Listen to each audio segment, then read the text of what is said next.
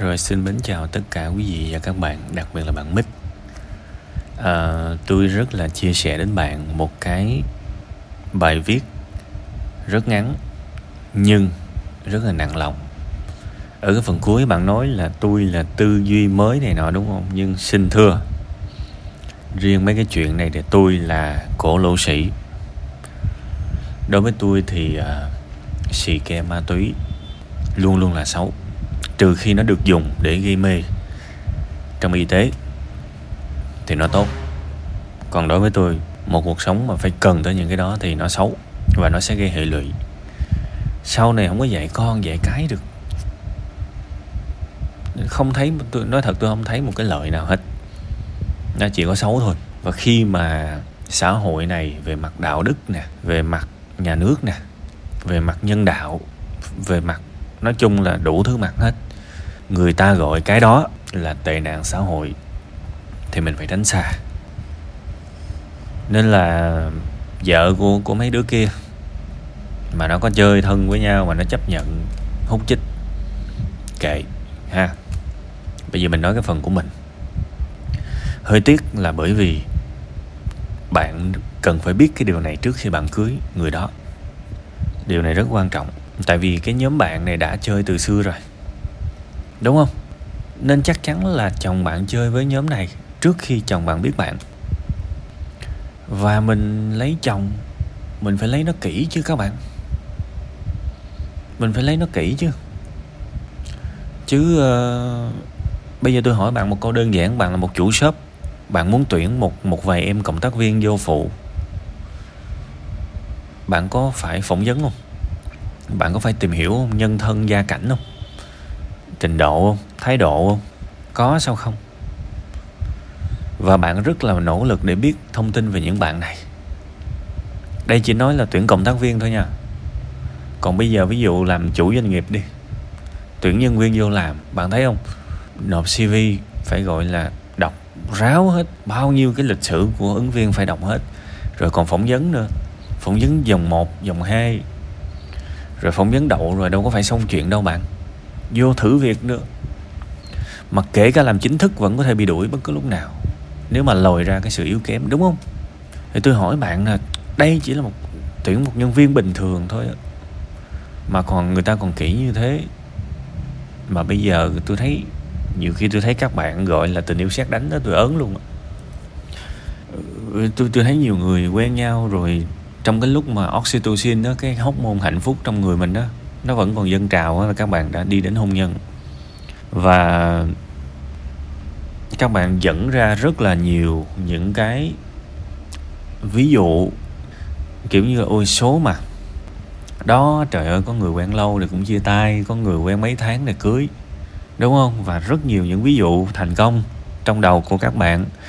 Về việc có những người quen thời gian ngắn, rồi hạnh phúc tới giờ đó, đúng không? Ta hạnh phúc đầy nhưng mà các bạn cũng không biết là một cái tỷ lệ nó rất là cao. Quen chống vánh thì gặp rắc rối nó cũng chống vánh. Nên tôi là tôi theo cái trường phái uh, lấy vợ lấy chồng là phải kỹ rất là kỹ coi coi nó thực sự là phù hợp hay không và sàng lọc kỹ lưỡng. Chứ không có nhắm mắt tại vì thực ra các bạn con người mà một sinh vật sinh học mà đúng không? Cái việc mà mình gặp một người mà mình thích á chắc chắn là người mình nó tiết ra hóc môn đủ loại hóc môn hết các bạn. Và nó sinh ra rất là nhiều cái cảm giác muốn gắn bó. Điều này là bình thường các bạn. Nhưng mà các bạn phải hiểu là bây giờ hóc môn các bạn có tiết mạnh cỡ nào đi chăng nữa, đến một lúc nó sẽ không tiết nữa. Nó bớt lại. Tại vì các bạn biết sao không? Cơ thể mình mà cứ tiết hóc môn mà nó tiết riết vậy, các bạn chết sớm, các bạn yếu mệnh đó. Bạn hiểu ý tôi không? Nên nó đến một lúc nó cũng phải vừa vừa lại, nó phải trở lại cái cơ chế cân bằng. À thế thì khi mà cơ chế cân bằng đã trở lại, bắt đầu các bạn mới chịu để ý đối phương của mình là ai, có tật xấu gì, chơi kiểu tiền trảm hậu tấu, nó sinh ra bao nhiêu cái bi kịch. Đương nhiên bạn là bây giờ là bạn đã vô mối quan hệ rồi.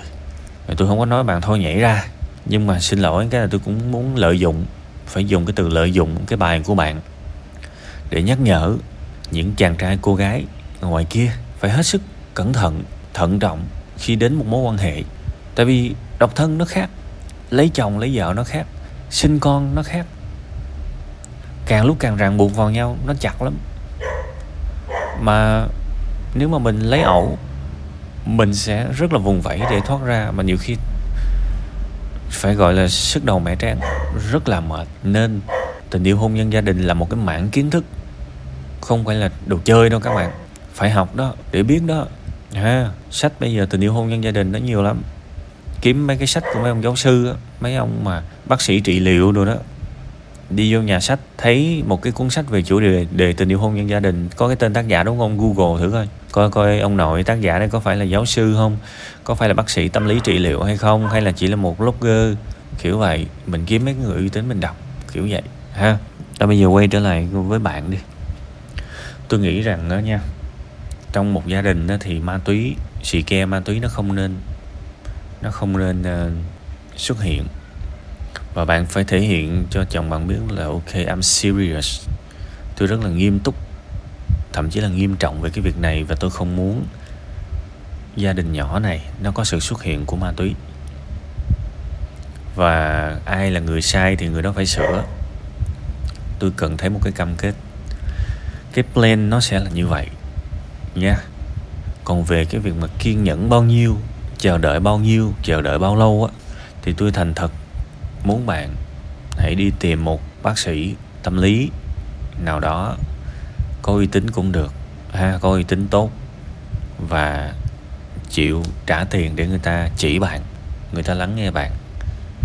Một cái lộ trình phù hợp mà tôi nhắc các bạn rồi. Bây giờ tôi hỏi bạn cái điện thoại bạn nhiêu nhiều người trong các bạn xài iphone, xài samsung, xài oppo tôi nói là ngót nghét cũng 10 triệu trên dưới, đúng không? Để bây giờ dám lấy nhiều đó tiền mua cái điện thoại, cuối cùng cũng chỉ để nghe gọi nhắn tin, chụp hình, sống ảo. Mà trong khi đó có những cái chuyện khác, nó nó hệ trọng. Tới sống chết đời mình mà mình tiếc. Mình cứ thích đi tìm những cái sự giúp đỡ miễn phí.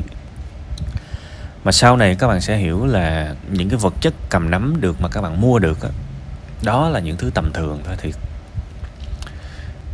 tất cả những thứ mà cứu được cái đời của mình đó, trong những cái lúc ngặt nghèo nhất á thường đó là chuyên môn và tình thương của một ai đó.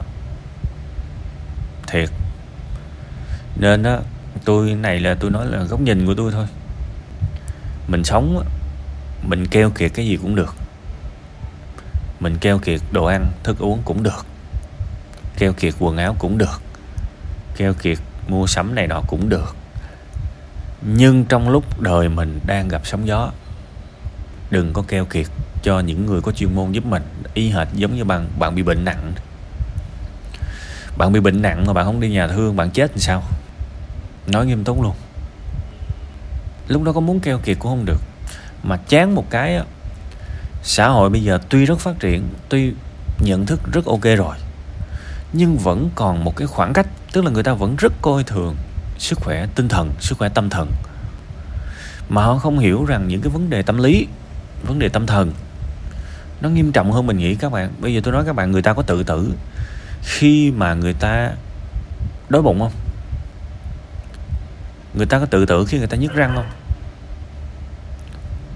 Người ta có tự tử khi mà những cái thể chất nào đó đến với họ không? Cũng có thể có, nhưng mà ít. Người ta tự tử khi người ta gặp vấn đề về tâm lý không à? Để ý đâu, đúng không?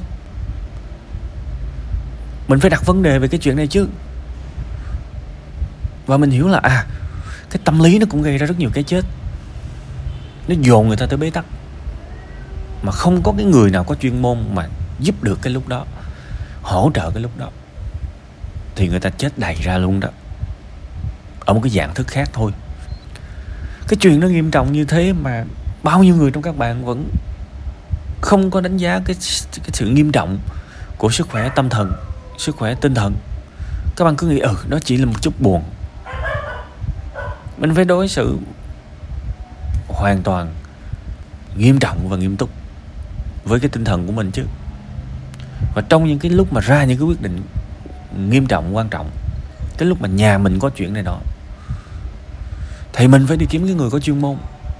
Nhờ sự giúp đỡ của họ và trả tiền cho họ, đó là cơ chế sòng phẳng của cuộc sống này.